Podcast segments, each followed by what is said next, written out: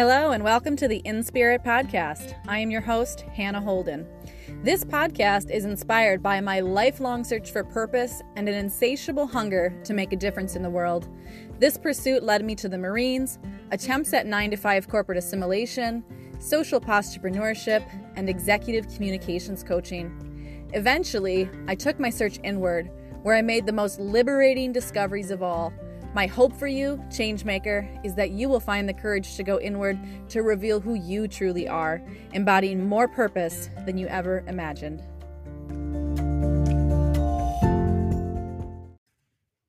Hello there, purpose seekers. It is so good to be back with all of you. I hope that you're having a great day wherever you are. I missed the episode last Friday. There is a lot going on in the world at the moment, and um, there was a lot going on in my world, so unfortunately, I missed the episode for last Friday, but hopefully that won't happen again unless there's some extreme circumstances again. But I'm excited to get on here today and talk about self doubt and the behaviors that a lot of us do that feed self doubt. But before I kind of back into that, I realize that a lot of people might not identify what they're experiencing as self doubt. I would say for a lot of years, I didn't realize that that's what it was. There were a lot of years where I really questioned myself or questioned the direction of my life and what I was meant to do with my life. And some of that I do believe just comes with the territory when you're growing and trying to figure it out. But I also believe that there was a good dose of self doubt in there as well. And I think a lot of people in my life may be surprised by that in a way because I've asked friends over the years, and some of them have told me, Well, Hannah, you're one of the most confident people that I know. Well, there is a difference between the external confidence that we have, our presence, the way that we show up. We might be really confident in specific areas of our life or the way that we show up with certain people we may just have that strength, but it doesn't necessarily reflect what's going on internally with us, the ways that we may be doubting ourselves, wrestling with doubt, wrestling with knowing ourselves.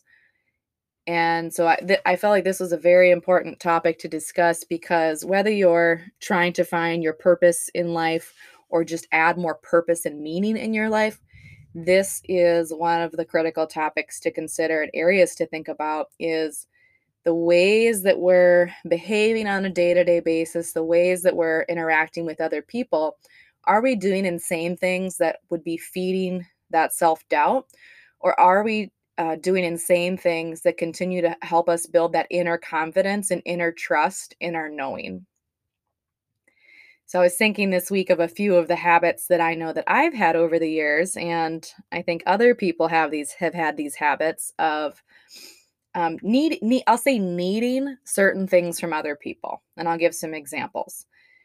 Uh, so one thing I felt I, I used to need to do was I used to feel the need to offer explanations. I used to feel the need to explain myself.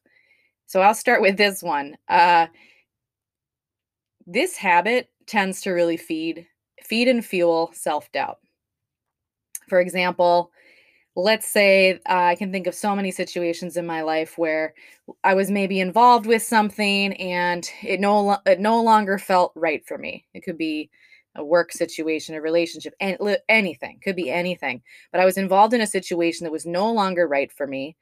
And when I realized it, I wanted to make my exit from the situation, but I felt like I owed an explanation. I felt like I needed to explain myself. Now, there may be some people in our lives that uh, do it does warrant the situation of the person does warrant an explanation. They are someone important to us, someone that we love. Uh, maybe it's a situation or an endeavor that we've put a lot of our heart into or a lot of effort into, and people are relying on us. So maybe we do need we do feel it is the right thing to do to give people an explanation. But there are so many other instances in my life where I can think where I was just giving people explanations of, oh, I'm sorry, I can't do that because XYZ. Or, you know what? I don't think I'm going to do this because of this. And what I was really doing in those situations was kind of leaving my just kind of leaving that hanging out there in the air. And it sounds so subtle and and maybe innocuous to be doing something like that. But over time I realized what am I what am I saying to myself? What am I telling myself or uh, just on a subconscious level when I feel the need to explain my actions to others? And again, there are situations where some people may warrant uh, more information, but how often do we give explanations for our decisions, for the choices that we make in our lives when it's not due? We don't owe anybody these explanations. So, one thing that I have learned to stop doing in the last couple of years is if I don't want to give an explanation, if I don't feel one is owed, or if I don't feel like it would really help the situation, I don't need to give one. It is 100% up to my discretion whether or not I want to give an explanation. And I'll give an example of a situation that I faced a couple years ago. I was in a in a in a friendship with someone where there had been so many things that had um, gone on in the friendship that had bothered me and culminated into me realizing okay this person is not someone that I can be involved with. The list is just too long of the situations where I just see we're not in alignment with each other. And I remember when I walked away from that friendship. Now this was not someone that I was really close to. It was it was not anything that serious, but as I was separating myself from that person, my normal reaction was to want to give an explanation of, "Hey, this is why I don't want to do this anymore. Hey, this is what's happened." But I had this deep knowing that it wouldn't matter what I said. This person would have found some way to maneuver around what I was saying to try to make me the bad guy in the situation. So I tested this. This, I think, the first time I can really think of really testing this of just walking away from someone and and this particular person feeling like I don't need to give them an explanation why. I don't need to explain. So explanations can show up in all different forms and fashions, but letting go of the need, feeling the obligation to always explain yourself to people. Another one that I would let go of, that I've let go of, is feeling the need to be understood. I think it is totally human to want to be understood by other people. It's how we form relationships and through mutual understanding and connection. But there are going to be so many people that won't understand you, so many people that won't understand me. And I think it's it's really empowering to let go of the need to be understood. Sometimes we work so hard to manage other people's perception, opinion, or understanding of us. And it really takes away from us. It really takes away from our confidence. And contributes to that self doubt. And what I would say here is that which what you've got to realize, what I have to constantly remind myself is that people will see us through the lens based on their life experience. They will see us based on their current level of understanding. So people will always be looking through that unique lens. They're not going to necessarily understand you, but why would it be important for me to be understood? Do I need to be understood by everyone? No.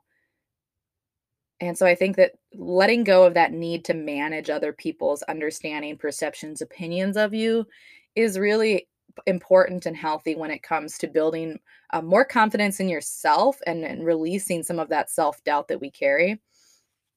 Another one I think of is Another word is prove, you know, proving ourselves. This is something else to let go of. I found for me that I don't have anything to prove to anyone else. Truly, there is nothing that I need to prove to anyone. And I didn't get here overnight.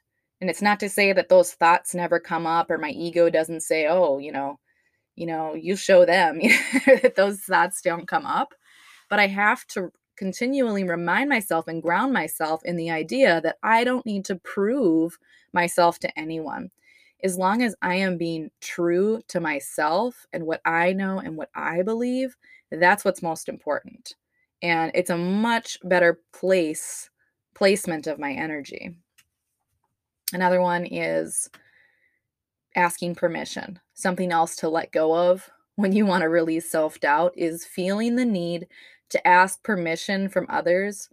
And when I say the word permission, you could you could probably switch that word out with other things, but basically that word of permission, it's it's it's saying I'm going to go outside myself to to get approval, to get permission to move on something that I already know.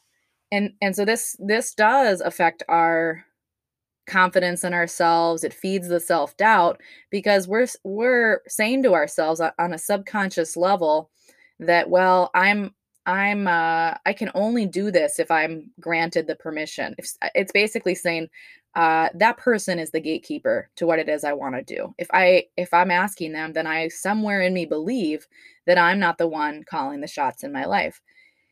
And this one has been hitting me hard, I would say, in the last year because it's just so ingrained and conditioned in us in these subtle ways to believe other people are the gatekeepers to our moves in life versus we're giving we're giving them so much power every time we ask them permission to for us to move forward on something so permission is another one and again you could fill that with so many different words. So, explanation, the need to explain, the need to prove, the need to be understood, the need to ask permission, because all of these orient us outside of ourselves. It puts us in a place where we are saying people outside of us are more important than what we know to be true within us. And another another thing that would fall under this is sometimes we ask other people what they think. It's so common, it's so human of us to just ask you know, especially if we're going through a hard time or we're trying to navigate something to ask other people, "Hey, you know, what do you think of this? What do you think I should do?" But I I have learned to be very cautious of this. I used to always ask people these kinds of questions. What do you think I should do?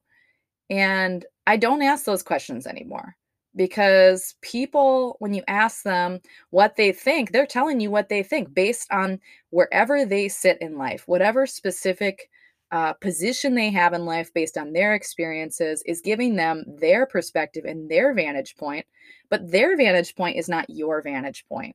And so therefore the advice that they're going to give you what they're going to tell you is what's best for them not what's best for you. And what this becomes is a distraction. All of this is a distraction from continuing to invest in ourselves, in knowing ourselves, in trusting ourselves, developing our own intuition and knowing so that we can make decisions that are completely independent of other people's perceptions, thoughts, opinions. So I think that just coming back around, this is connected to purpose because a lot of people are seeking purpose. They're seeking, you know, how do I bring more purpose and meaning into my life? How do I know, you know, what's going to make me feel a certain way? How do I know that the things that I'm doing is going to get me here? Whatever it may be. But without that internal, that strengthening of that internal compass, that internal knowing, that internal intuition, we are always going to be uh, off kilter if we don't ground that.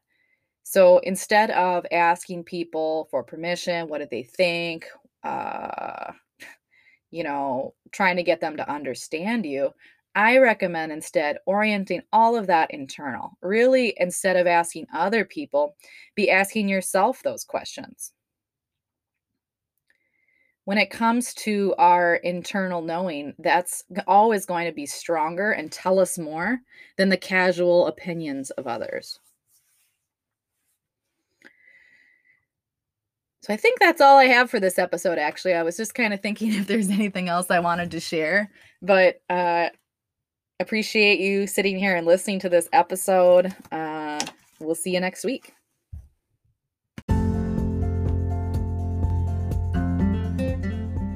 Thanks again for joining me today on the In Spirit podcast, where we talk about finding purpose from within. To follow my journey and get updates, please go to my website at www.inspiritcoach.com and hit that subscribe button. Take care and see you again soon.